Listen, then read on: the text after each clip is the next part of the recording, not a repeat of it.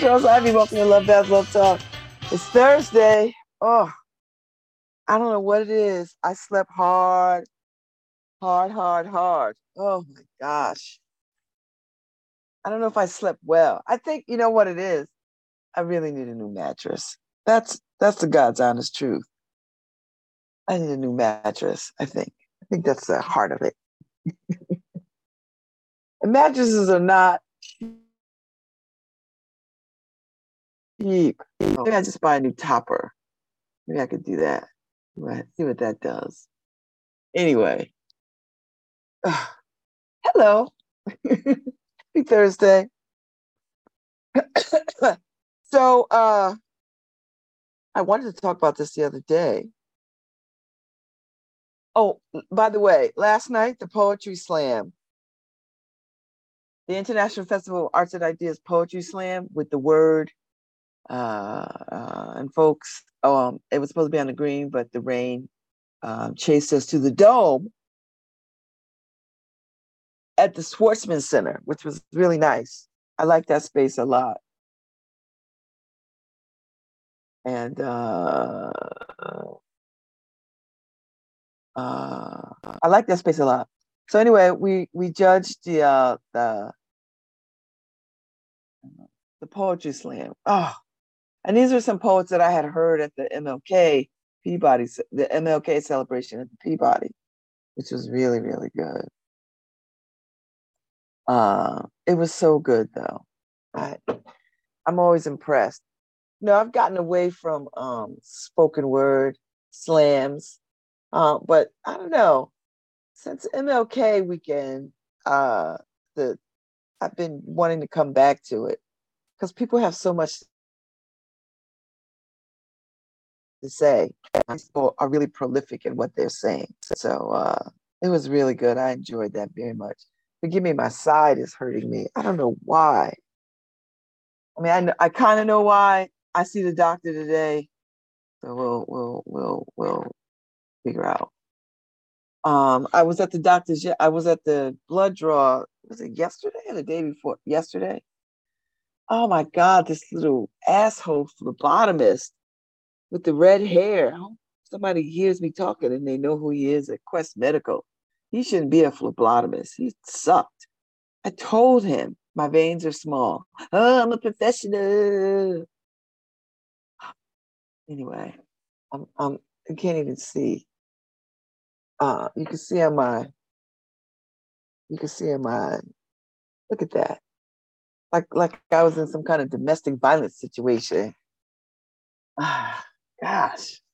Anyway, um, I wanted to talk about uh, the settlement that the city has to uh, adhere to with uh,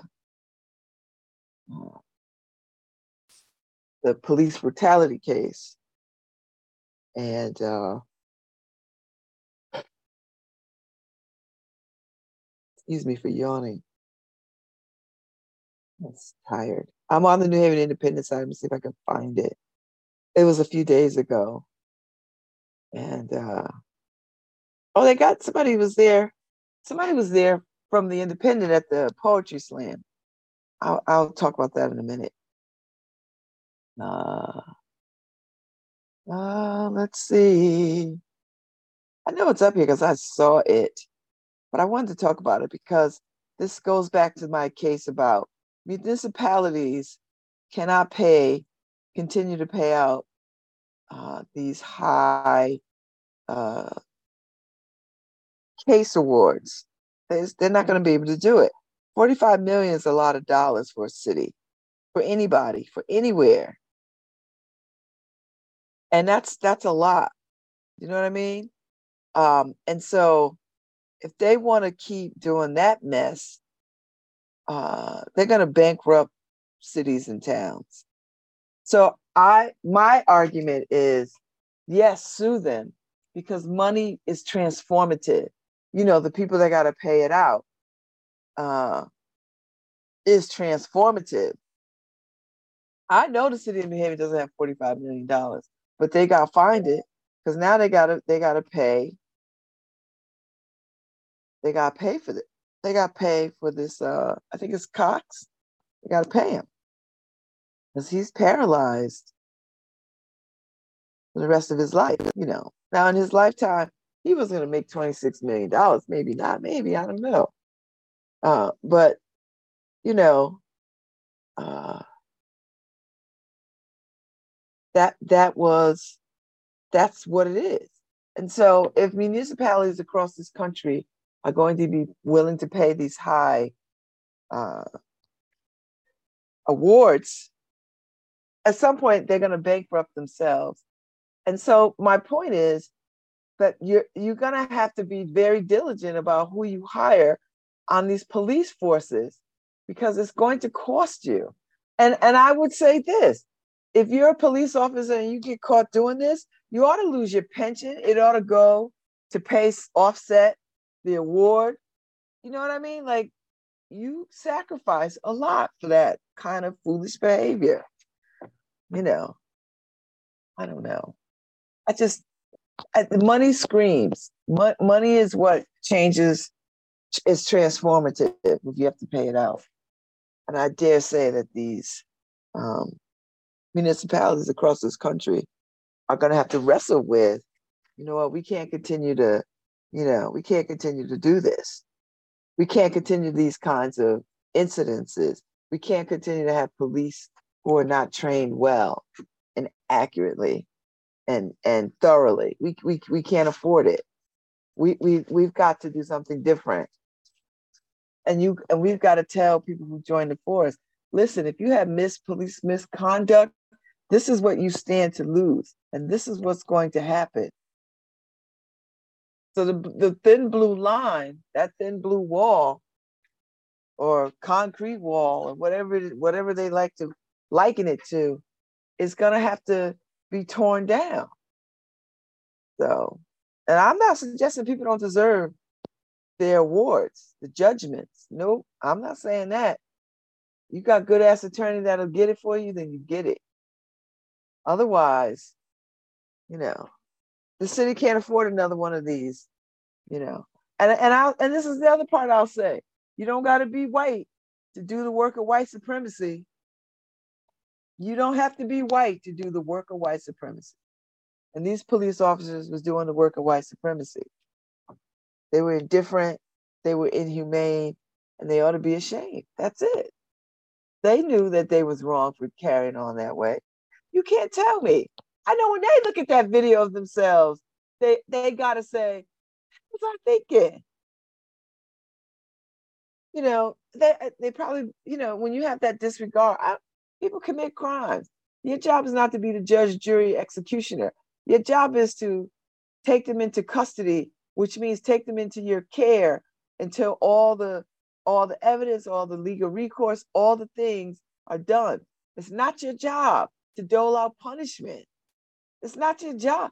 This is the thing that police officers need to get. It's not your job. Your job is not to dole, dole out punishment. I don't care what you think the badge affords you, your guns, your your your your tasers, your car, your motorcycle. I don't care what you think that allows for. It does not. And the sooner that we start making that a little bit more clearer making that very clear in the training of uh, police officers, I think we'll have a better force. I mean, New Haven has already said you, you can't come on the force without at least two years of college. That right there levels the playing field a little bit, right? That gives you some sense of think some you be dealing with somebody that could think. But beyond that, you know, I'm for police doing what they got to do. I I, I was a police commissioner. I respect police, but I also know there are some bad police officers out there. And and good police officers have to be a part of weeding out bad police officers. That's just what it is.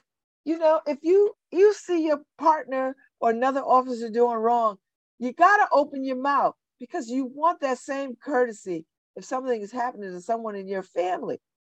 This I'm gonna be quiet mess, I'm gonna look the other way mess is mess. And what kind of human being do you want to be where you say, we all on this job together. This job means more to me than my humanity. This job means more to me than than uh, than than how I want to show up in the in in God's eyes. Uh, this job means more to me than than how I want my family to see me. That's how these officers got to be thinking about this. Don't I don't care. Somebody's popping off at the mouth. Popping off at the mouth ain't a crime. It's not a crime. People can stand outside all day and talk all the ish. That's not a crime. And who are these police officers where their feelings are so fragile that they can't be harshly talked to by folks that they are taking into care? Ah.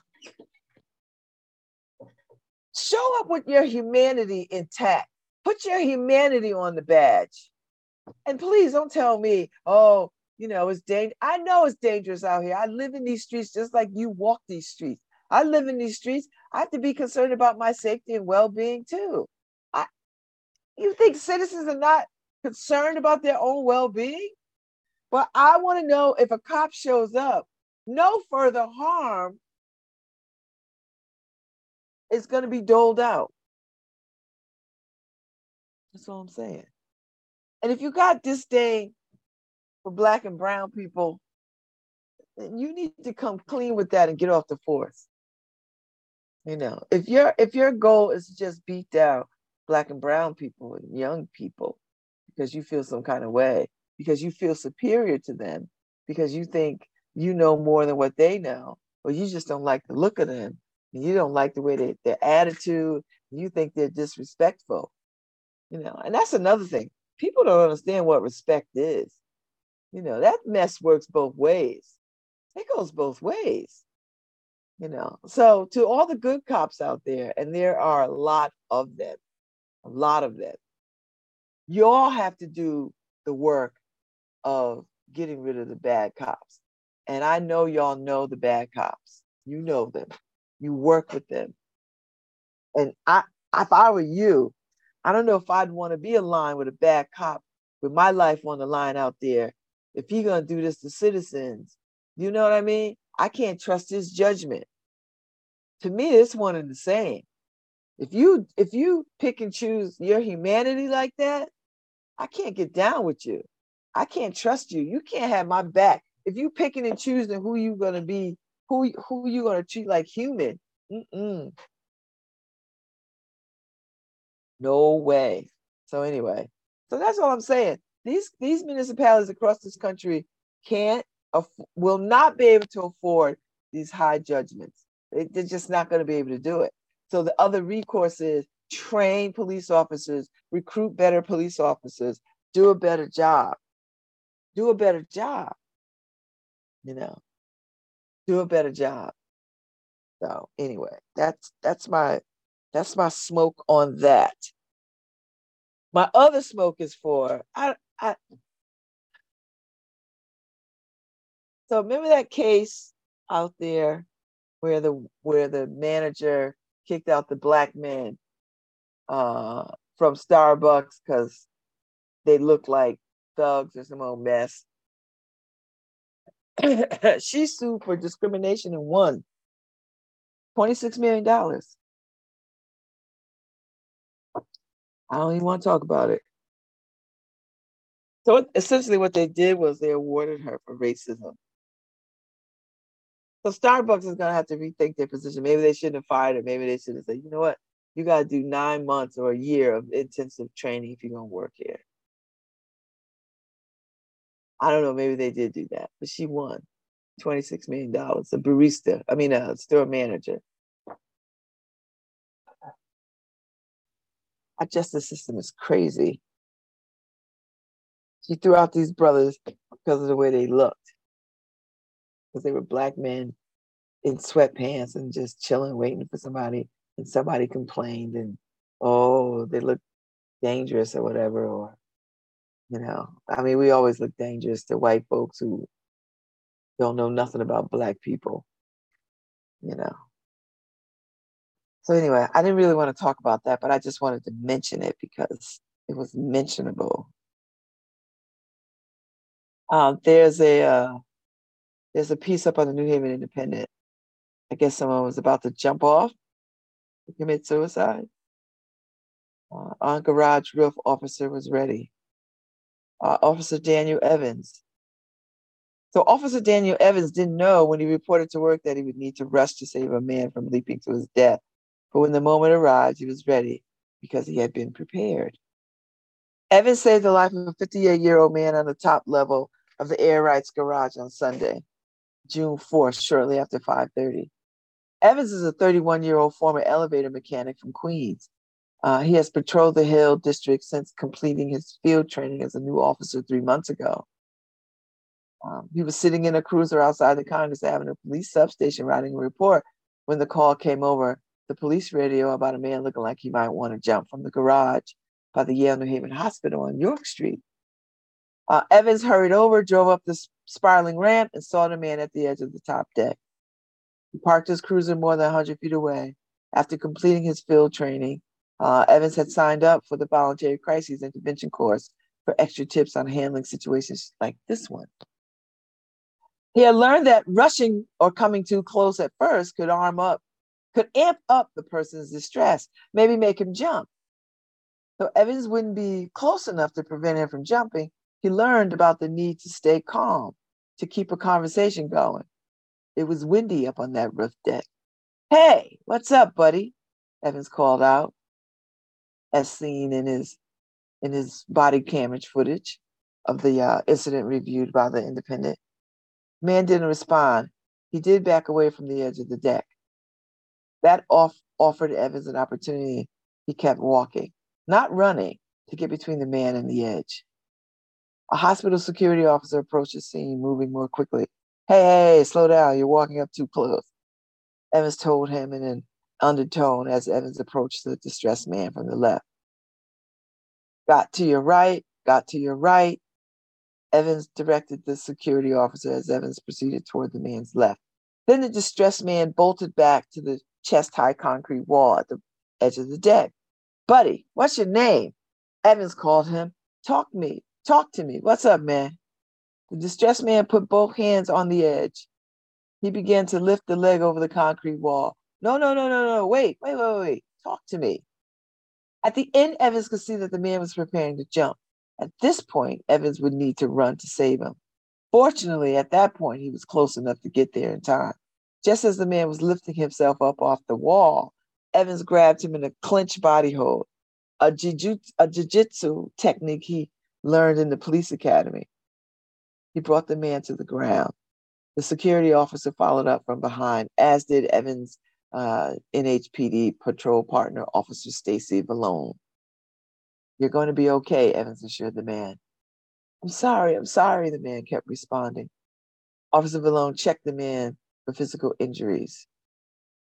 He noted in a subsequent report that the man appeared to be extremely ill and described with slurred speech about wanting to fly. He started crying. Evans looked at the side where, where wind had swept up a pile of dirt. In it, the man had apparently written, I love you. We're going to get you help, Evans assured him. Medics who had also arrived on the scene took the man down to the hospital for an evaluation. Uh, Assistant Chief David Zanelli, who oversees patrol, credited Evans' initial de escalation. He was able to slow things down to jump into action to save a life, putting his own life at risk, which was heroic. I was grateful I could get him, get him the help he needs, Evans said in an interview.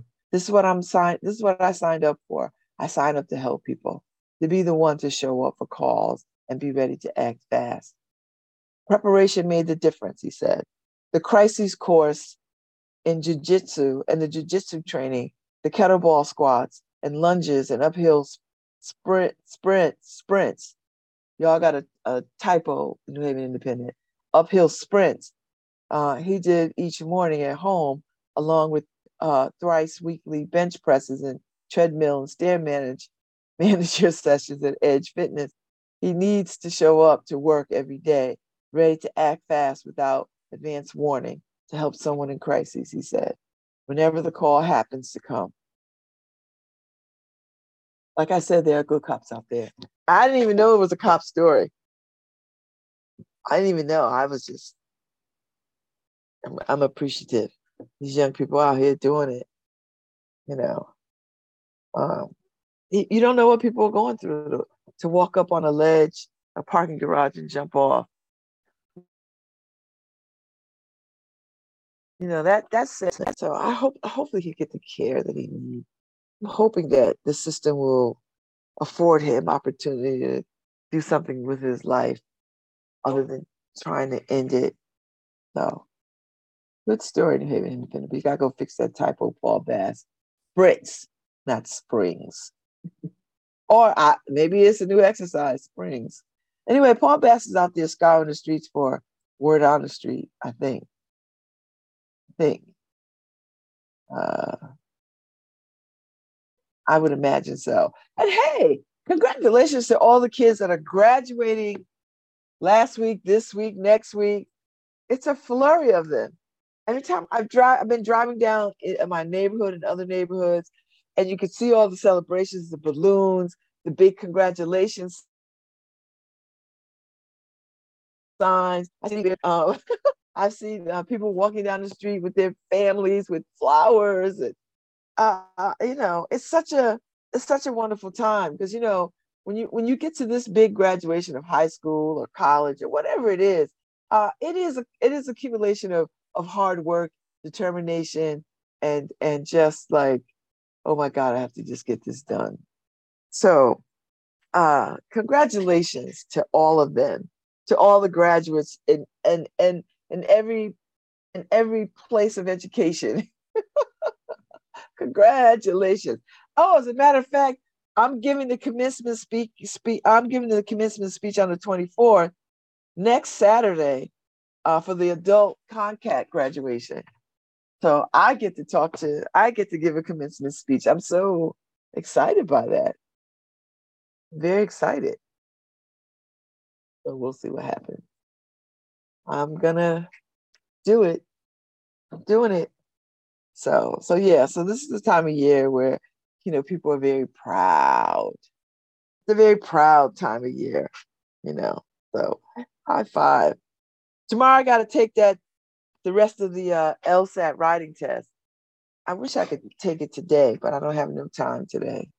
But tomorrow it'll have to be tomorrow, and then I'll then I'll be finished out with my first LSAT test. Woohoo! And this is our Juneteenth weekend. Uh, it's gonna rain Saturday. So I don't know what we're gonna do uh, for some of the activities that we we had planned. I don't know if they could get pushed back or pick another day or what. I don't know. I have no idea. So anyway, um it'll be uh we'll just play by ear and we're listening. And yes, I still have my Susan Kennard Clinard uh beautiful piece of artwork that she made for me for my birthday. This is me. Do you see it? And this thing is so beautiful. I love looking at it. I love the gold shimmer on the on the inside of it. I love the little hint of purple hair on the top. Thank you, Susan Clinard. I I have no words to really thank her. I really, I just don't. I just don't. It just blows me. Every time I look at it, I'm like, I see it's me, right? Like it's not like she's just some abstract of me. Like I'm like I have to guess. like it's my cheekbones, my head, my it's I told you, my brother Robert gonna see it, he gonna want it. So I have to when he when I know he's coming over, I'm gonna have to just hold it the whole time that he's here. Because I know it'll show up at his house somewhere, you know. Now I'll be looking for it in my house. I'll be like, let me go over there and steal back my art. Anyway, and I'm not joking. I'm not joking. So anyway, uh, that's where we are. So ah, grad- congratulations to all the to all the uh, all the winners, all the winners, all the winners. Uh, my friend uh, uh, um, Anne is in town for a funeral, so hopefully I'll get a chance to see her um, sometime today. She's got to go back and uh, uh,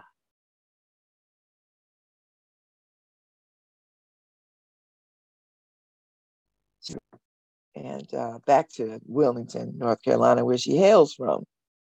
So, uh, that's she's here for a funeral of a friend. So, ah, that's it.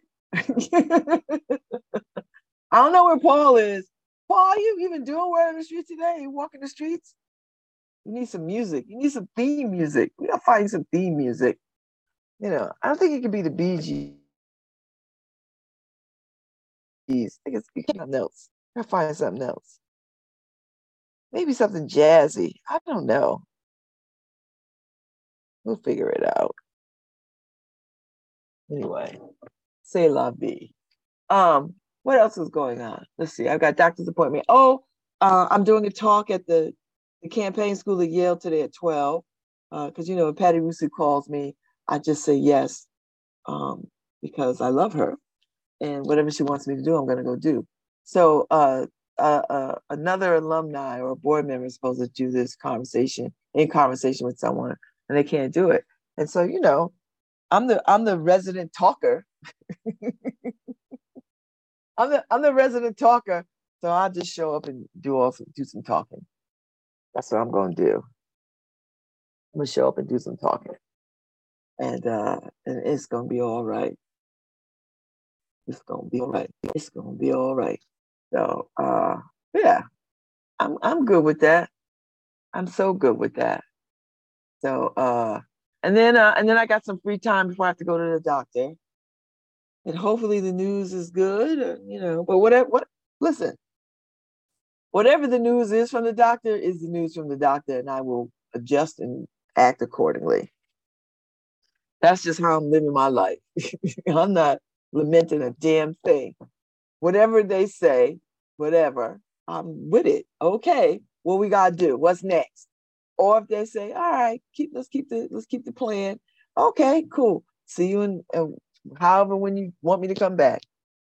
You know. So although I will say this, I miss my Husky plan. I miss it. Husky is so streamlined. This other stuff, man, is a pain in me. I've not had too much a disruption of care, but the, the amount of money that I have to keep paying out, you know, that that I find and that everybody only plan. Or all the plans should be husky. Like it should be husky blue cross husky connecticut. Just like it should just all be medicaid. You know what i mean? Like it just i'm telling i don't I, at first I, I i don't know if, i don't think i was embarrassed by having husky or medicaid until i until i think i was like maybe a, several years ago but my kids had to have it because it was part of the adoption package. And I had to have it as part of the adoption package. When I was a working woman because I always had other insurance. So when I, you know, when I when I didn't have any job or anything, I got on it. And then when Obamacare came, and they said, and what what Obamacare did for me was because I had pre-existing uh, uh, conditions, um, I was getting kicked off insurances anyway. Like when I when I got kicked off insurances and I was looking for insurance, uh, I couldn't get on because I had pre-existing conditions. So when he freed up, uh,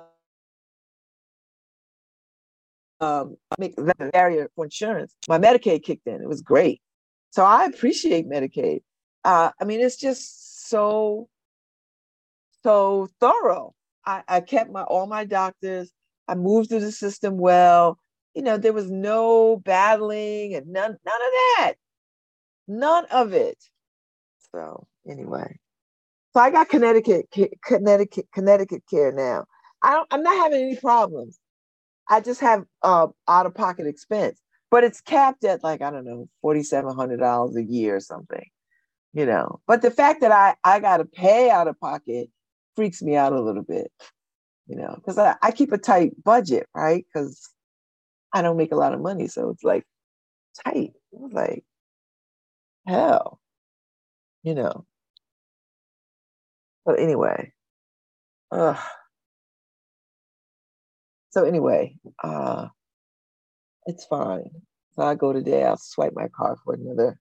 And you know, I was when I went to, and here's the thing, I was at Quest getting my blood work done. So when I was when I was on a Husky plan, you know, I didn't have to do any, I didn't have to do nothing. So with the Connecticut plan, they take your money, the the Quest people take your money before they run it through the insurance.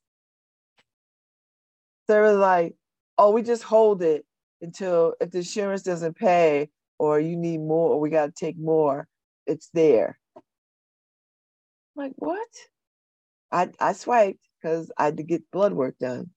I was like, is this how it's to be every time I freaking go give blood? You know how much blood I have to give on a regular basis? Like, like a mitt. but I'm not complaining. This not this is not a complaint. It's just I'm just telling you what what's happening. It's not a complaint. I'm not complaining because I'm grateful to have insurance. I, I'm grateful to not be uninsured because I think at my age that's a very dangerous thing, considering my health challenges. So I'm I'm happy. I'm I'm grateful to have uh insurance. That's all I'm gonna say. I don't want this to be my conversation to be misconstrued as, you know, whining. Because I'm not. I'm not. So anyway, that's the way of the world. Ah, uh, that's the way of the world. So, so I'm gonna go to my go to my appointments and uh Paul, you say the same thing every morning. every morning, Paul, you say, everybody's saying no to me. Everybody's saying no. I was like, don't worry about it. They'll uh I thought that said 415. Okay. Don't worry. I have faith in you, Paul. keep keep walking the mean streets. I have faith in you. Uh, let me see what else I wanted to talk about. Oh my God! The what is going on with Anita Baker and Babyface? Although this is what I know, Anita Baker can be problematic attitudinally. That's all I'm gonna say. She she can be problematic attitudinally. And uh, he's a little high strung. Don't ask me how I know. I just know. And so, I mean, how, how, I mean, I mean, it's Babyface. He's like the chillest cat on the planet. how you, how, I mean, how you beefing with Babyface? I tell you what, if it was Luther Vandross, she'd lose. I'm just saying, she wouldn't be beefing with Luther Vandross. Ask, ask in Vogue. she wouldn't be beefing with Luther Vandross, I'll tell you that. And I, there's a couple others she wouldn't be beefing with. I'm just saying. I'm just saying. So I got to get to the Pardee rose garden. These roses are probably in full bloom. That might be something that I do. Uh, that might be something that I do today while I've got some running while I've got some time in between uh in between appointments. You know what I mean? Like while I have some time in between appointments. I've got some other stuff I need to do too. There's always stuff. All right. I, I bought my paint for the for the for the vanity for the bathroom. I didn't buy the paint for the bathroom, but I bought the paint for the vanity of the bathroom. Yes. Let's get into it. So maybe I'll go get the knobs today because I need knobs. I'm gonna change out the knobs. So I'll go get the knobs. Um, and then I got to figure out a, what color I want for the bathroom. I need to. It needs to. Be, it needs to have a color. I don't know what color. I picked a color for the for the vanity. Like a teal. You know, it's like like maybe it feels like a Tiffany box. You know what I mean? Like it feels like a. I like that color. So maybe I maybe I paint the bathroom that color too. Maybe that's what I do. Maybe that's what I do.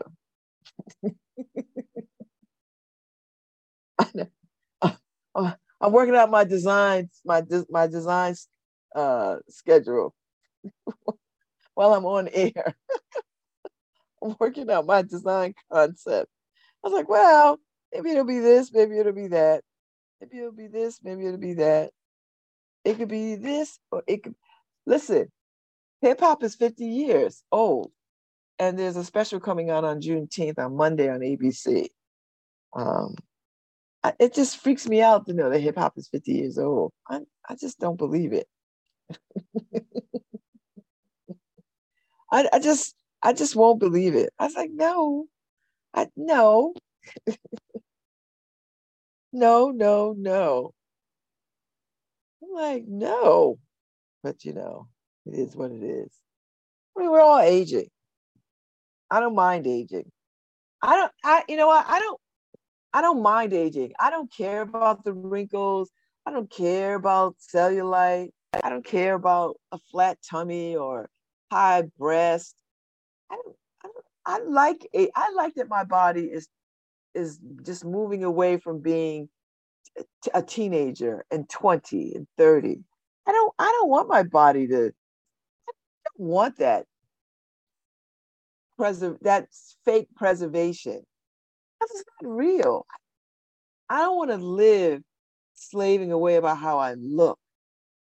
I know I, the, the internet has been so unkind to Justine Bateman uh, because, you know, when she was on a little TV show, she was, you know, very youthful and whatever. And now people see her now and they're like, oh my God, but this woman is 60 years old, 60 something years old. And she's like, I'm not doing anything to get rid of these wrinkles and blah, blah, blah. This, this is how I look.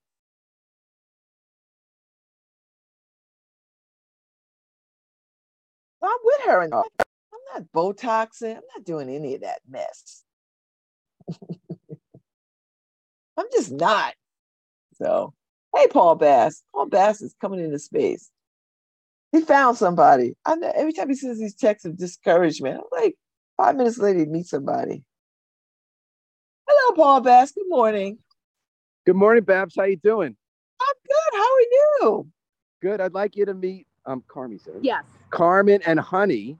Honey's Carmen's taking on for in one of the coolest spots in New Haven, in my opinion. We'll see if Carmen agrees. In Wooster Square, there's Lindsay Park. Have you ever seen it? No. It's, it's a one block park off St. John Street. You go behind Project MORE off Grand. Yeah. And Jefferson Street. It is so beautiful, and they've made it nicer over the years. And there's this whole neighborhood that's kind of hidden behind Wooster Square Park, you know, where Urban Renewal chopped up everything. So yeah. I have a hunch Carmen might live in the neighborhood. Do you live in the neighborhood? I do. I live in Wooster Square. We've been living here for two years. Two years. And do you take honey here every morning? Oh yeah, religiously. and so what's the word on the street today, Carmen? Oh no, what does that mean? This means what's up?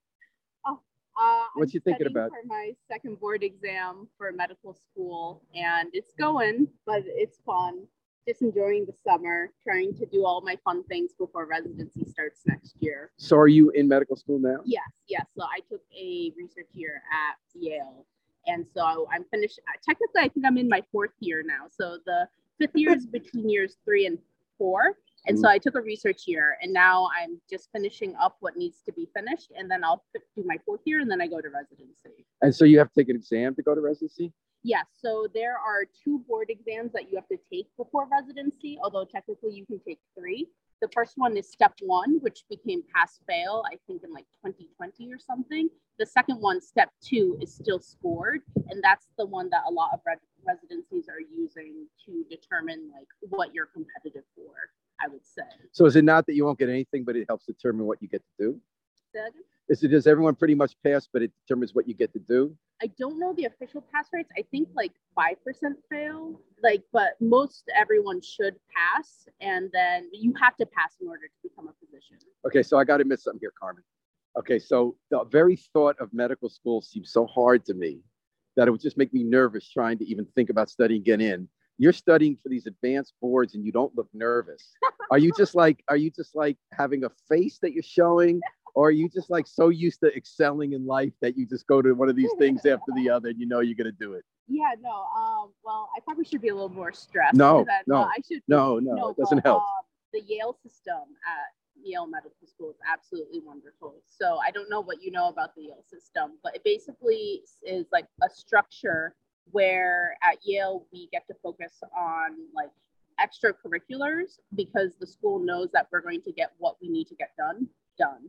So instead of trying to like create a like environment of competition and like have us like compare board scores or like uh, in-house exams, it's really like we don't have shelf exams. We don't have class rank. We don't have this group that like basically says what your class rank is in order to get invited. We have anonymous take home but closed notebook exams and so it really creates this like really comfortable welcoming environment where as long as you get your studying done you can go off and do your extracurriculars like volunteering at a clinic research and stuff like that. And what have you done for extracurricular? so i've really focused on mentorship and research. And so i help a lot of oh, It's okay. my mentorship no Mentoring Um, honey. I focus on helping a lot of underserved, underrepresented applicants apply to medical school in my own time. Oh, that's so cool. It's like what the law school does. Babz has been Oh, involved with that. nice. Yeah, Oh, yeah. I didn't know that they have a program like that. Access to law school, they call Oh, it. Oh, that's nice. So do you who whom do you work with to help them apply to law Yeah, school? Yeah, so in or medical school. I'm sorry, medical no, no, no, no. Um, Both of them make me nervous, I gotta admit. I could never do those school makes me exams. no, so for the first two years of my medical school, I was helping uh, students apply through the Latino Medical Student Association, National, National Medical Student Association. So I actually helped set up the PAPS Foundation or the PAPS program at Yale. EATH. Yes, I don't remember what it stands for. It's like PAPS and something for the professionals. I know what I know the acronym. And so basically, they helped MD, MD, PhD, MD, MPH uh, students like through the program set up or apply to medical school. And how what kind of people have you met doing that? New Haveners? So some do come from New Haven. This was a national cohort, and it, I think I believe it was vir- yeah it was virtual due to the pandemic. So I met with a lot of applicants on Zoom, and I also help people in my own time. That's so cool. So I wonder, is that have anything to do with your own story that led you to want to do this? Like how what was your route to where did you grow up and how did you end up at Yale Medical School? Yeah, so I grew up in uh, like in Rhode Island, and so just seeing the healthcare disparities in my community, what people had to experience, what I've experienced personally, really informed the reason why I want to go to medical school. And so I've seen a lot of healthcare disparities, and I think that's like something that we really need to investigate, research, and also come up with tangible action plans. And so one thing that I've noticed a lot is that um, I'm actually really interested in cardiology. And I've seen that there are a lot of healthcare disparities, not just for racial ethnic groups, but also socioeconomic wise. And I think that that's just absolutely devastating. And does that mean more likely to have heart attacks? Yes, yes, my apologies. So, no, no, it's okay. I'm Yeah, people who are low income more likely to have more comorbidities that preclude you to heart problems. So, like diabetes is a huge. There's a huge Right. correlation between diabetes and heart For some problems. reason I didn't know that. I knew diabetes was big. Yeah. And it- so you want to be a cardiologist? Yes. All right. All will. right. Fingers crossed. fingers Yay! crossed. So did you- Depends on the board exam. All right, Babz, we know who we're going to if we can make it that long. So A, a, La- a Latina cardiologist? Say that again. said a Latina cardiologist. Oh yeah, yeah. Excellence in medicine. And have you lived in New Haven for four years now? yes, yes. And have you lived in Wooster Square the whole time? So I, uh, my partner Anush and I lived in downtown for a year, and then we got a place here. and We've been living here ever since. I've always wondered about this nook because it feels very historical to me. Have you ever seen this Babz like behind where Conte is? They kind of feel like the old buildings they, they were like 100 years ago or 80 years ago. And it's sort of walled off from Grand Avenue, Olive Street, because the highway is a border and the school is a border. So most people don't have a reason to drive through the streets. And then one way, they're kind of weird Yes. if you're not on your bicycle. Is that nice? Is, I've always dreamed of this as sort of like kind of a cool urban but hidden neighborhood. And you know, the Yes, Wooster yes. Square, Wooster Square's roots is very black. So I mean, Right, it 'cause feels King Italian Ransom. now, but it was very, it was where black people lived at the at the uh during. Well, I think um, we're standing in New Liberia, right, where Yeah. William Lanson originally built stuff here. As Mhm. Bab to Babz's point, that it was first a black neighborhood, then Italian neighborhood. Yes, yes. So, so do you go every morning with Honey? Yes, I do. And so I really like Wooster Square, neighbor, uh, the neighborhood, especially because, as you mentioned, it is a very low traffic area, not in sense of pedestrians, but like physical cars. So I actually do a lot of um, traffic safety work as well. Are you on Safe Street Coalition or anything? Yes, yes. And so You're I active was- in that. yeah, so I was the traffic safety representative for Yale Med School. And Was that then, after you weren't here when the med student died?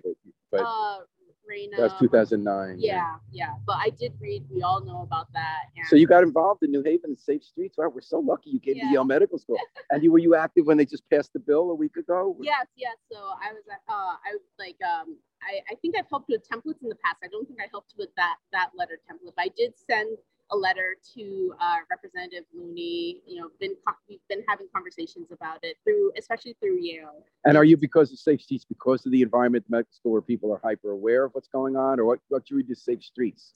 So I really, uh, I think what got me into it was that law that they passed at that intersection where they were fining pedestrians a lot of money to cross diagonally. And full disclosure, I cross diagonally. So do I. There's not enough time at that No, intersection. exactly, exactly. And that was that was an initiative that day at the Independent within hours of us writing that story, Babz, where they were thought they were doing the right thing, which was to enforce safety. But like old people, people in wheelchairs, you don't have enough time at church and chapel to uh, cross there. So they're giving people fines for Dagley. While they were in the middle of the operation, some people were so upset that we wrote in the Independent that there was this flood of people calling the cops and they called it off. and that's how you got where? Yes, and I did. I, I read the article, and I also wrote my own article for the Yale Daily. Um, I was too afraid to submit it to the Independent. I don't know Oh, don't be afraid. Come on. Come on. Get up. But yeah, no, traffic safety is actually something that's like really slept on from a public health perspective. So I got a master's in public health before coming to Yale, and I think just like transportation is something that we do not think about enough as a society. So I'm trying to get you how you got into it. You told me about the incident with the walking that you read in the Independent, but but is there anything more about what drew you to Safe Streets? I really think that I was really upset by that law, and I just wanted to become part of something bigger. And you know, New Haven is my home, and so I wanted to do something that really improved it and something I could contribute, learn from. Um, So is it accurate that you became part of the Safe Coalition? It's accurate to say you became part of the Safe Streets Coalition. Yes, yes. And so I I was a little bit more, I talked to them a little bit more when I was the traffic safety representative for Yale. Right now I'm suffering through board, so unfortunately I don't have as much time. But you're holding up well suffering, in my opinion. Yes, yes. But what did you think when the law passed last week? Were you following it? Were you aware? Yeah, yeah, yeah. So I was very relieved. I was worried that it wouldn't pass, um, but seemed to have really good support. And I know Governor Lamont is going Gonna to sign. Yeah, So is it accurate to say you like living here because you said it's quieter, less traffic, you can walk, it's a place to walk your dog in the morning and get some peace and not get run over? exactly. So yeah, and I really think that a lot of New Haveners should experience the same like environment. Yeah, It's Babz, you got to to- come out here. Yeah, live- it's lovely. I am. I'm gonna go find this place. It looks beautiful. Farmers market. I hate driving. It's just exhausting to constantly have to make sure that you're not going to like hit someone or like get into a traffic collision. And I don't want to do so I prefer biking. I prefer walking. And that's what I really love about New Haven as well. That's wonderful. Now, honey, you said today you am I accurate to say you're taking honey for a walk before you have to bear down Yes, for studying for these boards, even though you're not that stressed about it. I don't think you should be more stressed. I didn't mean to play yes, with that no, idea. I have to do some But is what what what role does the walking honey play in terms of your frame of mind when you do that? making sure she doesn't pee on my no i'm kidding um no she just enjoys now she, she's really enjoying the park oh hey, hey naughty girl no uh so it's just nice to come out here like take a break not stuff in dog food you know think about something else besides the exam um it's also nice to make her happy so when she's sitting next to me uh, while i'm studying it's nice to look over and be like we had a good day in the park and stuff like that And how old is honey? she is she's around five so we actually adopted her from texas and so we found her on pet finder took her up to connecticut and she's been with us for the past year so What kind of dog? It's okay. we don't know let we, we don't we purposely don't know so it's a good conversation starter uh, she's some type of terrier All right. Babz, any other questions for let Carmen get back to the non luck. studying? Good luck and stay connected to us. We want to know how you're doing. Thank you so much. I read the New Haven Independent. I haven't listened to the radio yet, but I definitely would like to. Okay, Babz. Well, this is Carmen, Honey, and Paul signing off from Lenzie Park on WNHH New Haven's home for community radio. Thanks, Paul Bass. I didn't even know that park existed. I need to get a map of all the city parks and just make it my business to go to all of them. All right, Harry. So I'm going to take a break. I'll be back with uh, Victoria Darcy from Gateway Community College because they're getting ready to launch alumni stuff. Alumni Week is about to kick off. Um, they're starting with a, a, a reception on the 21st, and they're starting to build their alumni association. So they're gonna come and talk about that a little bit. Uh, I'll be back in a few minutes, y'all. Uh, Harry will uh, put up a new a new link. Y'all know how to find us. We've been doing this a long time. I'll be back.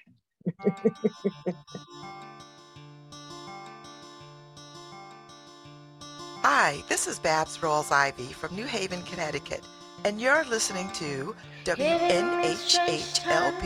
103.5 FM, streaming live at newhavenindependent.org. While COVID may not stop a baby's heart, isn't a child with a rising fever, cough, and chills enough to make your heart skip a beat?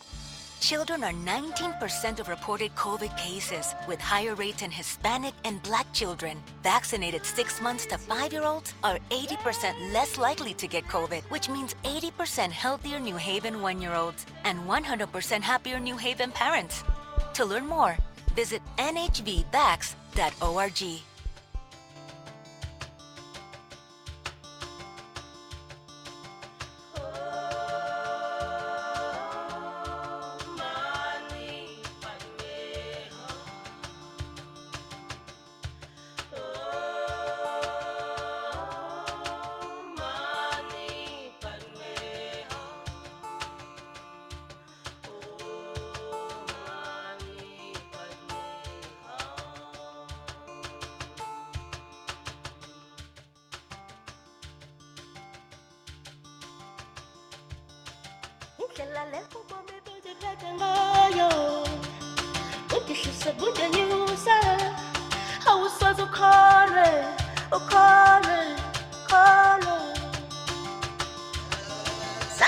sangena abazali bami bazibone nazinzingo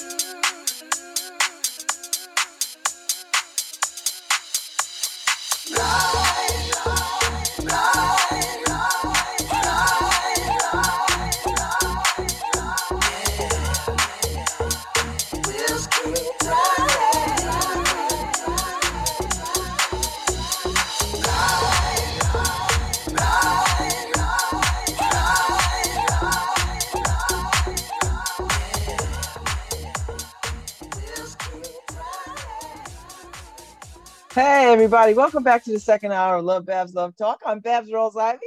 I got the good people from Gateway Community College here today. They're going to talk about Alumni Association and all the good stuff. Hey, Victoria Dancy. I don't know the other person. Who's the other person? You have to unmute yourself. Good morning. Good morning. Thank you for having us, Babz. So today with me, um, I have Joe Thomas, who is actually an alumni uh, from way, way back. I'm, uh, um, he looks amazing. Uh, um, Nice to be loved. and and he's he's a part of the history, and he's actually a board member. He sits on the Gateway Community College Foundation board, um, where he supports and just really lifts the students here, our, our Gateway students. So that's who's joining me today. Thank you. Well, welcome, Joe Thomas. So you got some exciting stuff coming up. So I, understand y'all are starting an alumni association, or you're strengthening it, or you're expanding it, or you're recruiting for it. Tell me what the story is. Yes, so we are actually launching uh, the Gateway Community College alumni. There were uh, it was actually a, a, a network many years ago, but um, historically, Babz, you know um, that we uh, Gateway opened its doors. It merged with South Central Community Mm. College in the state of Tech College, and they were had two separate uh, locations, one on Long Wharf and one in North Haven. In 1992, they joined, uh, they merged and joined forces, and it became uh, Gateway Community College. And so, in that transition, a lot was actually lost. However, because we've we've just celebrated 30 years of uh, uh, Gateway, and now we're moving into a new um, era of education. Um, you may know that the CT State colleges uh, have merged and effective uh, July 1st. We'll, we we were always a part of one uh, family, but now uh, the practices and the systems will be more centralized. And so we really wanted to, you know, um, uh, keep the, the the Gateway Community College, this specific campus, uh, uh, tight net um, together, and really wanted to. Um, there's some great, great things that are happening here at Gateway. There's some amazing people, and Joe is going to speak um, to what he's done over the last 20 years. And so we really we're building this um, network to just reinforce some lifelong professional and uh, personal connections amongst the members. And and so So that's you hadn't had an alumni association before, or was it kind of informal? informal. Yes. Okay. Okay. And you could raise some money too, with from the alumni. Yeah. It's So, Joe Thomas- the Friendsgiving. Joe Thomas, tell me your story. Well, Babz, I was uh, first born in New Haven, uh, stayed in the New Haven uh, County area. I went to uh, a state technical high school, Eli Whitney Tech, located in I did too. I went to Eli Whitney. Yes. Oh, great school. From there, I uh, I went on to uh, Gateway Community College, uh, which was Greater New Haven State Technical College back in the early '80s, and it went from different locations. Matter of fact, they had a little campus at the old Eli Whitney School. Then they went to North Haven. So I bounced around that that whole uh, uh, bunch of schools, and uh, from there I went on to uh, Bridgeport Engineering Institute, and then UNH. And you know, I did pretty much most of my education night school, 18 years of night school. Ended up getting a master's degree in electrical engineering. Uh, Wow. Worked for uh, worked for uh, yeah, uh, UI and Avangrid. And uh, it's been a great career, and, and it only reinforces that the state schools, all the way from high school through college, they provide value to the students in the area, and really you can have a great career. And and and what's important here, and and I'm reestablishing, I'll say the uh, alumni, is it allows us who've been in the industries for many years to first and foremost give back to the school and also give to the students uh, a, a, network, also provide mentoring, but but it also allows us to give back to the communities where we've been born, raised our families, and lived. Mm-hmm, mm-hmm. All right, so Joe, tell me a little bit about. So, um, I know you know your classmates. Y'all probably were getting together over the years, seeing each other, you know, and and hanging out and staying connected and staying on what's happening with each other's lives. So what what will what will change? Will anything change when you build this alumni association, or will it strengthen what you've done? Well, I, I, believe it will strengthen what we've done from a standpoint of view of yes, there are relationships that are formed in college over the years and families grow up. But what it will strengthen is really building our network, uh, even as uh, people that are working already, building our networks to help us develop ourselves in our careers. But again, most importantly, it will allow us to link the students to some of the industries which we all graduated from school of which we've had long-term careers. And, and i could safely say uh, at, at avangrid and ui we are always looking for students. Uh, we have uh, internship programs and we're looking for the next really uh, next generation of employees. Mm-hmm. and, and, and what better than to have students that are local I, and, and i think you make a good point joe because somebody like you can say to, to, to your employer, listen, we want to look at gateway students. We want to look at those students. Like don't don't jump over those students. Um, look at those students. I came to that. I came to that school, and uh, and and and so you put the school on people's radars, which I think is a great thing. And Absolutely. and, and Babz, um, just to to Joe's point, just to piggyback, we, you know, as I mentioned earlier, there's so many great things that are happening here at Gateway. We have um, some of the most amazing, um, unique programs. So, for example, we've expanded our nursing program. Uh, we were one of the first um, uh, out of two schools out of the community colleges. We had two evening uh, programs, but now because there's such a demand, uh, uh, for nurses, we've expanded that. So we we've really had our um, a, a, pulse as to what the industry needs are. Um, we have one of the only clean water management um, certificate programs.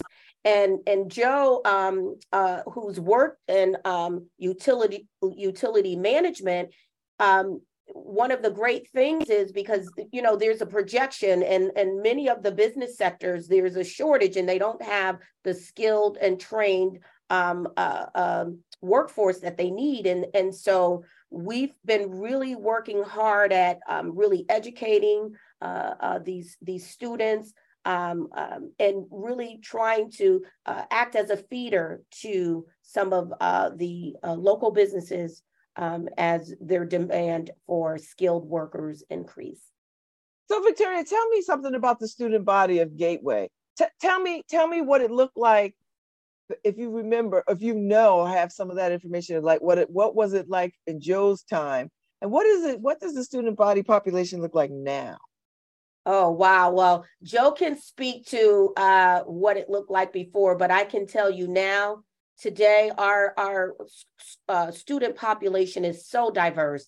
And when i mean diverse uh, diverse in every way from from age um, uh, from uh, different uh, uh, backgrounds non-traditional students really. We have we this year we had um, actually uh, uh, and a young woman who was 70 years old that returned back to school to uh, complete her associate's degree. So there's a there's a mix of of everything. Um, they're just non-traditional and they're amazing. And they come here to build their confidence, their GPA, and to move on uh, to to to bigger and better things. Mm-hmm, mm-hmm. How many students are at Gateway? How many students are there at any given time? What's well, right now, um, you know, we've we've seen a, a, decline. The the pandemic, we you know, uh, a lot of schools suffered, but Gateway Community College is actually the largest community college in the system, and so right now, I believe our enrollment um, is usually we're over ten thousand students, and that's full and part time students, non traditional uh, students. Uh, and so now we're we're um, I would say our number, the last time um, I checked the stats, our numbers are somewhere around 6,000. Okay. Okay. And, and, and everybody, and everybody is trying to recover, still recovering from the pandemic. Yes. Because COVID yes. is still very much with us. So, yes, everybody's and- still and- trying to cover. Yes, and we've responded um really we we've responded to the needs. Um I, I do know that uh when the pandemic uh in 2019, I'll never forget the day in March, uh the we we really was able we were able to see the technology divide and so we're you know all the classes were remote we were remote learning. So now in our future courses we've really carved out a, a, a, a nice size to really meet the needs of those students that would uh, are online learners. So usually, historically, we uh, most of our classes were on uh, ground, with the exception of a few hybrid and um, uh, total uh, asynchronous classes. But we've actually, in our courses, we've actually um, built a larger pool for students to actually access um, education uh, on in a asynchronous, a totally online platform. hmm So, Okay. so Babz, I just like to add to what Victoria said about the diversity. Yeah, we we back in the early '80s, yeah, we had a wide variety of people, but now I think the school has evolved where you have so many different cultures. You have international students, and I and I think what it affords the the new generation is what I call diversity of thought. Mm. Everybody always views diversity as a nationality, religion, but really diversity of thought is really what brings the students to start developing who they are as individuals uh, taking the best of what they hear and see from some from their fellow students or even alumni and really create their style. And and and that's what i think is very exciting about today's new students and also what the alumni can bring. Another point is that I, as as an alumni i just met a gentleman at a engineering symposium uh, he works for the railroad he helped develop the entire curriculum for the for the railroad Mhm. that they have a special program at gateway so the students can learn all about the railroad from an electrical standpoint of view and operation and and and have a very good career into that industry I So- I know my ex husband was teaching in that in that program. Oh, I didn't know that. Well, there's, but I I learned a lot myself. I mean, I'm only used to going on a train, but he explained a lot about the dynamics of running the railroad system. Right. Well, speaking of alumni, our WNHH station manager Harry Droz is a uh, Gateway grad. So Oh, great. so make sure you make sure you reach out to him for your alumni association giving. Yes.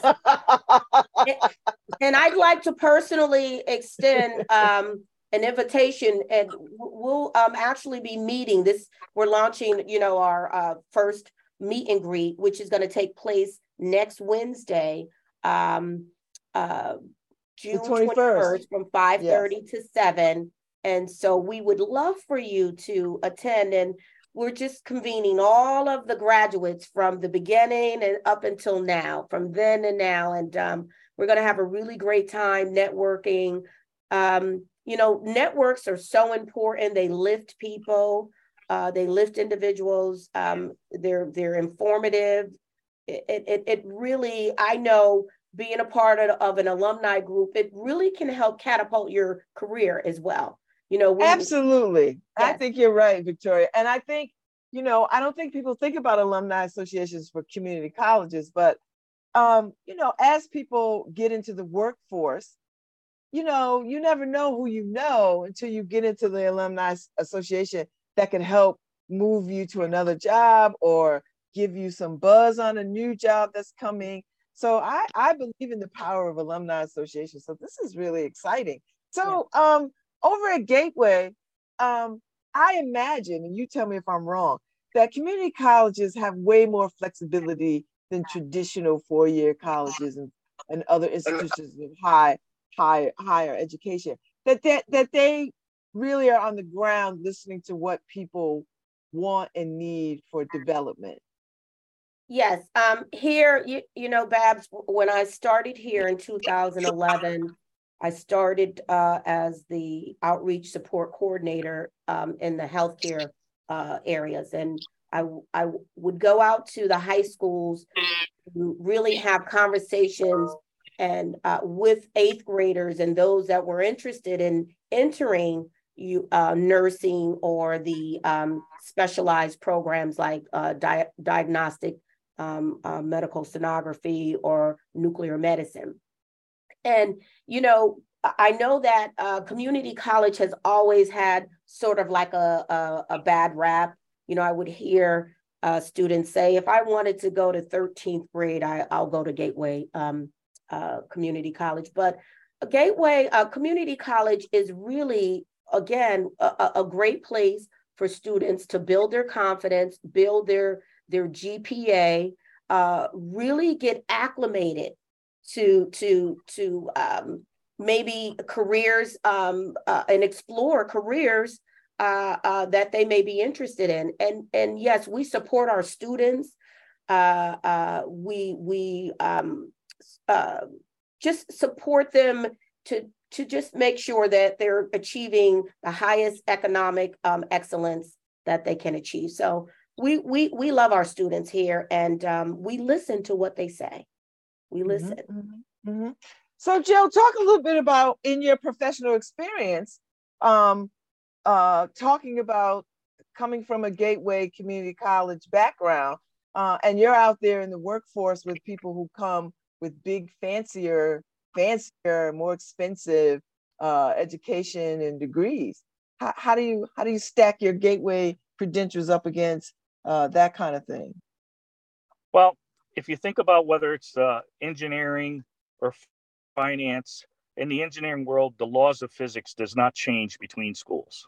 what makes, I mean, it doesn't change. So the network being your network and being part of alumni brings value depending on the schools. But I will tell you this the key to success is having professors that take an interest in their students. And that's a two way. Students that take an interest in their own careers and and I was fortunate to have both at Gateway to the point where sometimes the professors would invite us a group of students over to their house on weekends so we could study with them.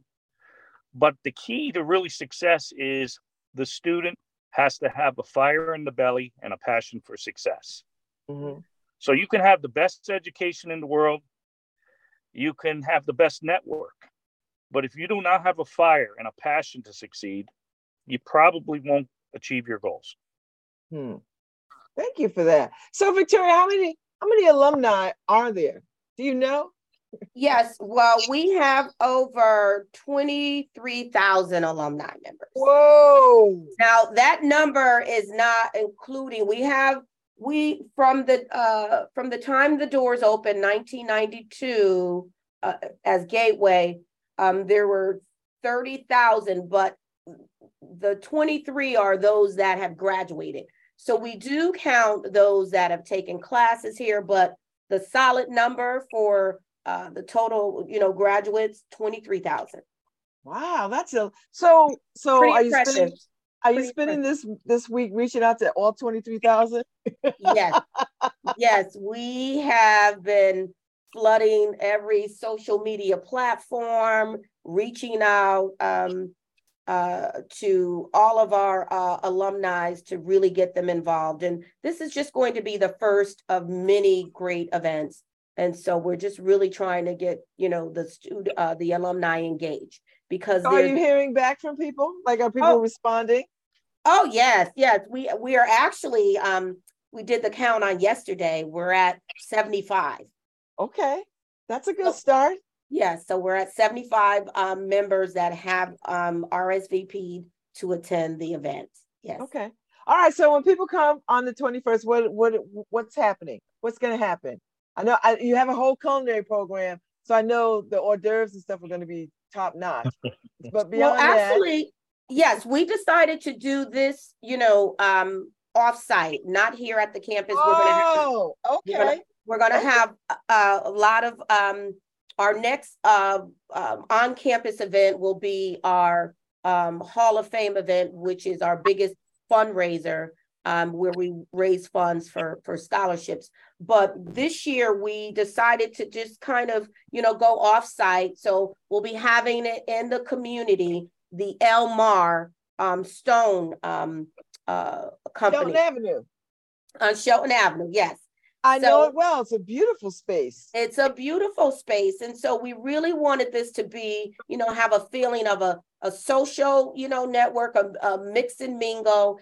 And um, we will be having our president, Maduko, um, who is the president of uh, the all of the community colleges, come and bring words of greeting, greetings to the alumni. Uh, we'll we'll uh, have opportunity to network with the uh, the alumni that are in the room, uh, exchange information, and really, really just start a, a robust kind of network and conversation, and and then after. So, Okay.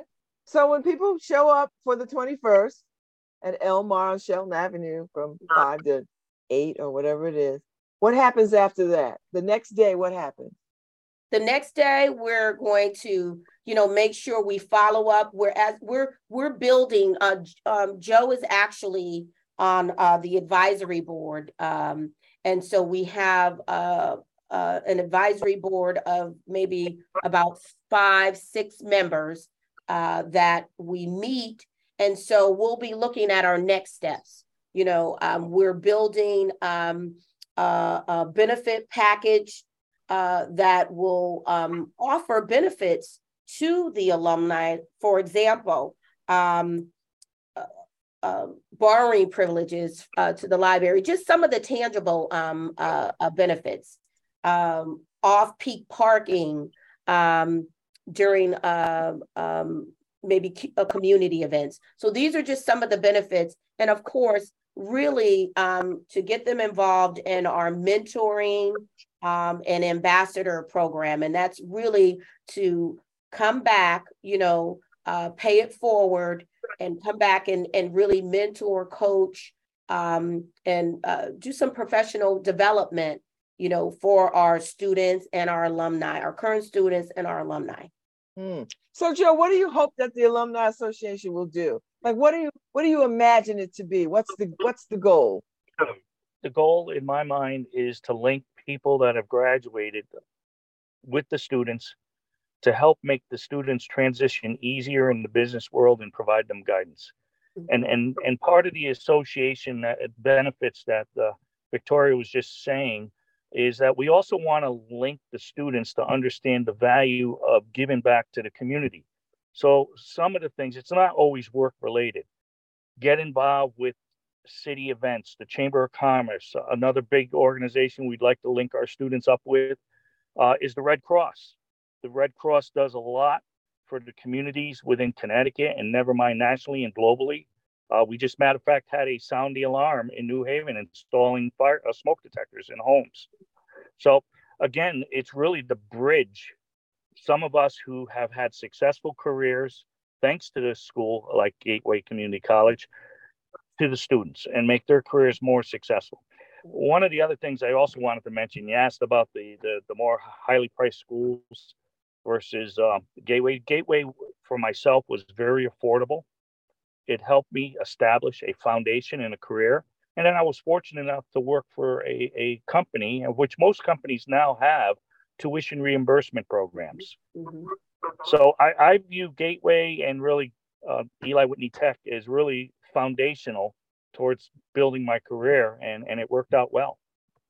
Oh, I like see that's the kind of testimony, Victoria, I think you probably want from your alumni to, recruit other alumni. Well, he's actually one of the testimony. He'll be speaking on that night. So yes, yes. okay, so so all right, so you got this event on the 21st. It's uh is it a week long kind of bunch of activities or is just this one time and then you start the ball rolling build Yeah. on this? this this one event um and you know as joe said we just really want to use this as an opportunity to network and leverage our our uh, network uh, possibilities. Um, as i mentioned uh, there's so many great things that are happening here at gateway so many amazing successful stories. Um, and and gateway is just that the gateway to uh, uh, something uh, greater. And and you know we have students that Gateway um, may be their their their only and final stop. Some some don't desire to go on, but you know they've been able to achieve success by you know completing their their studies here at Gateway.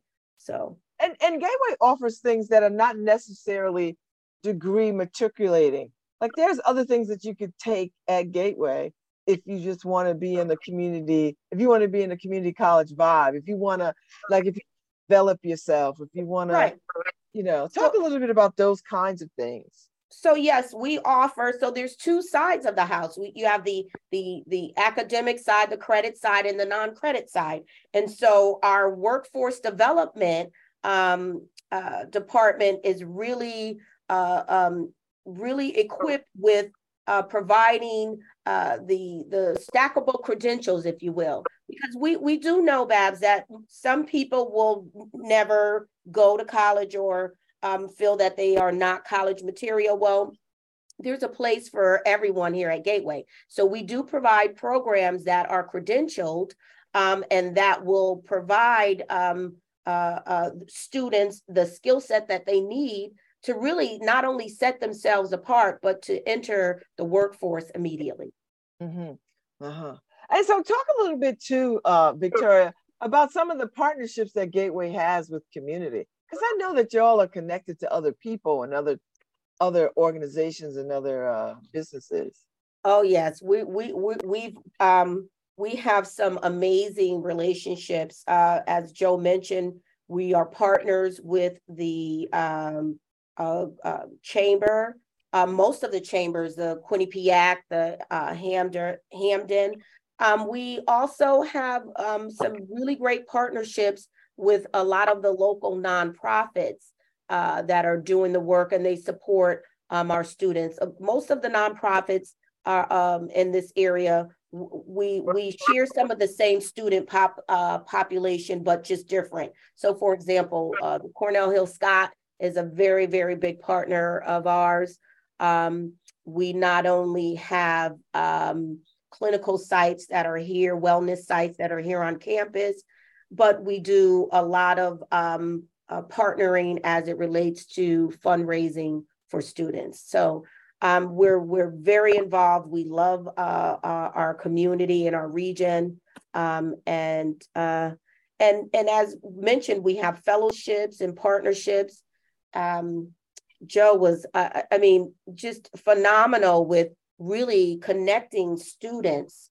And Joe, could you really just talk about the opportunities when we talked about the opportunities that um, when um, partnering with uh, the uh, utility companies, the opportunities that these students would probably never ever uh, uh be able to kind of secure on their own. Just speak to that, Joe. Yeah, so uh, a couple weeks ago, we managed to bring in uh, the Avangrid and UI, some of their management team, to meet with some of the engineering students. Uh, one of the leaders uh, of the company will be joining a advisory board uh, for basically uh, careers uh, to help really bridge any kind of technical gaps between Gateway and the utility sector. Uh, they're hoping to bring in the students to the actual work location so you can see what electric utility or even a gas utility works. Everybody just seems to think it's pipes and wires. But in reality, with all new modern technologies, computers, uh, there's so much more. Even even on the energy conservation and customer service. So bringing the students to actually look at what happens, you could it only brings excitement to the kids wanting to explore different types of careers. It's one thing to read about them, but it's actually different to be in a control room and watching how the electric system or gas system is operating. Mm. So, Babz, this is actually an actual pipeline. When we talk about positive pipelines, this is a pipeline to not only lift the community, but um, provide students with sustainable jobs that they can take care of their families. Can you imagine uh, a graduate just fresh out of uh, uh, college, associate's degree, landing a job with one of the public utilities you know, uh, uh, and and when Joe was throwing around these salaries, I said, "Oh, maybe I may want to rethink uh, uh, and reinvent myself if I can climb up on one of those utility poles." so it's it's really it's really exciting. And so that's that's what the the the alumni network that's what the partnerships do is really um they're being used as a pipeline to really you know funnel the the talent the skilled students to these to these jobs where they're projecting joe and if i'm not I'm mistaken there's so many industries that they're projecting that um, there's going to be a shortage in, in skilled workers so mm. we need to help and they're here at gateway Okay. And I think what the students will find is as they start their career, even coming out of school with a certificate or even associate's degree, as you start working, and everybody dreams of a certain job, but when you get there, after a little while, it's like, where do I go next?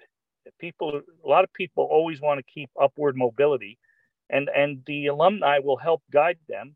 And never mind, coupled with tuition reimbursement programs, life is uh, it's a lifelong uh, learning, whether it's uh, personal or whether it's um, career. And I, I, have friends that I went to school with back in the 80s.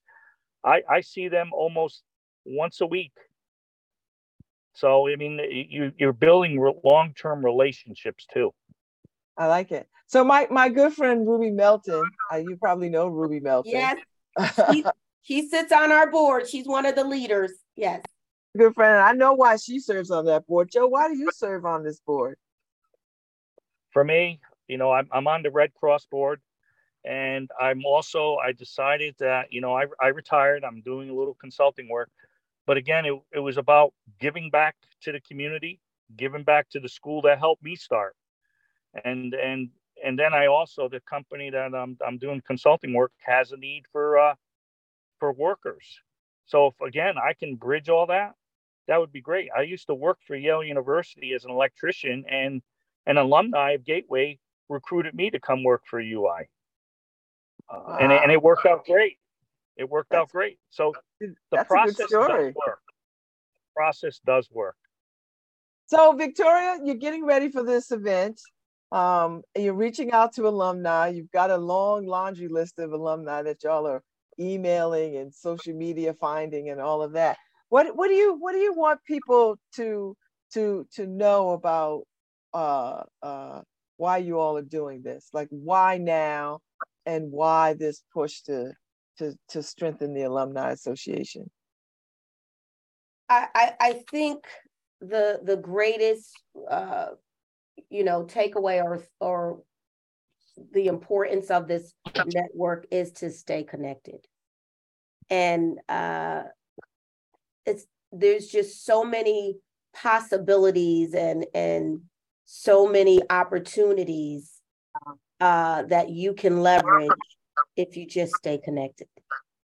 And I think um, you know, as as Joe mentioned, you know, you you work there. There are so many people that are reinventing themselves. You know, as Joe said, you you you get to a 20 year career and you you realize that um, you'd like to change, or the pandemic has actually kind of created, um, you know, individuals to kind of reset and re-examine and, and look at other areas that they'd like to uh, work in. So, you know, strengthening this um, uh, uh, network not only provides the support for uh, current students that are going through um, not just um, uh, um, financial support, but the professional uh, development support. But it also really allows those that have been successful to give back and to support and really lift students. Hmm. Well, I so appreciate you both coming on this morning and talking about uh, Gateway Community College and its um, building its alumni association with the kickoff June 21st at uh, Elmar on Shelton Avenue. Uh, if y'all are listening who are Gateway graduates or great Gateway alums, uh, get in touch with Darcy Victoria uh, Dancy and let her uh, uh, uh, know that you want to come and show up on June 21st. Bab, and we and Bab, we hope that you'll join us too as a guest. I might just pop by. You know, you're in my neighborhood. yes, and, and it's a beautiful, it's a beautiful space. So we're actually the um the space the gentleman that owns the space, we're going to have he uh, he um, makes all the pizza ovens for the city of New Haven. So we're going to have nice pizza, uh, nice refreshments, and it's just going to be a great evening. Okay. Well, thank you so much, Victoria, for reaching out. Thank Lovely you. to um, Joe Thomas. I appreciate y'all for coming on. And uh, I'm a fan of Gateway Community College. So thank, Thank you so much. All right. Thank We'll you. in Have a great day. Great day. You too. You too. Have a good weekend. Bye bye. All right. All right, Harry. You're you're alum. I want to see you Wednesday at the uh, at the at the event. you you got your invitation from uh Victoria. So you you that's your thing. So I'm on my way out. Thank you, Paul Bass, for running up on that wonderful med student. That, uh, and she's a Latina, uh, gonna be a cardiologist. So Lord, let me keep my heart strong long enough so she can become my doctor. Uh, I hope everybody's good. We'll be back tomorrow. Tomorrow's what? Friday. We'll be back. And uh, y'all be safe out there. Thank you, Harry.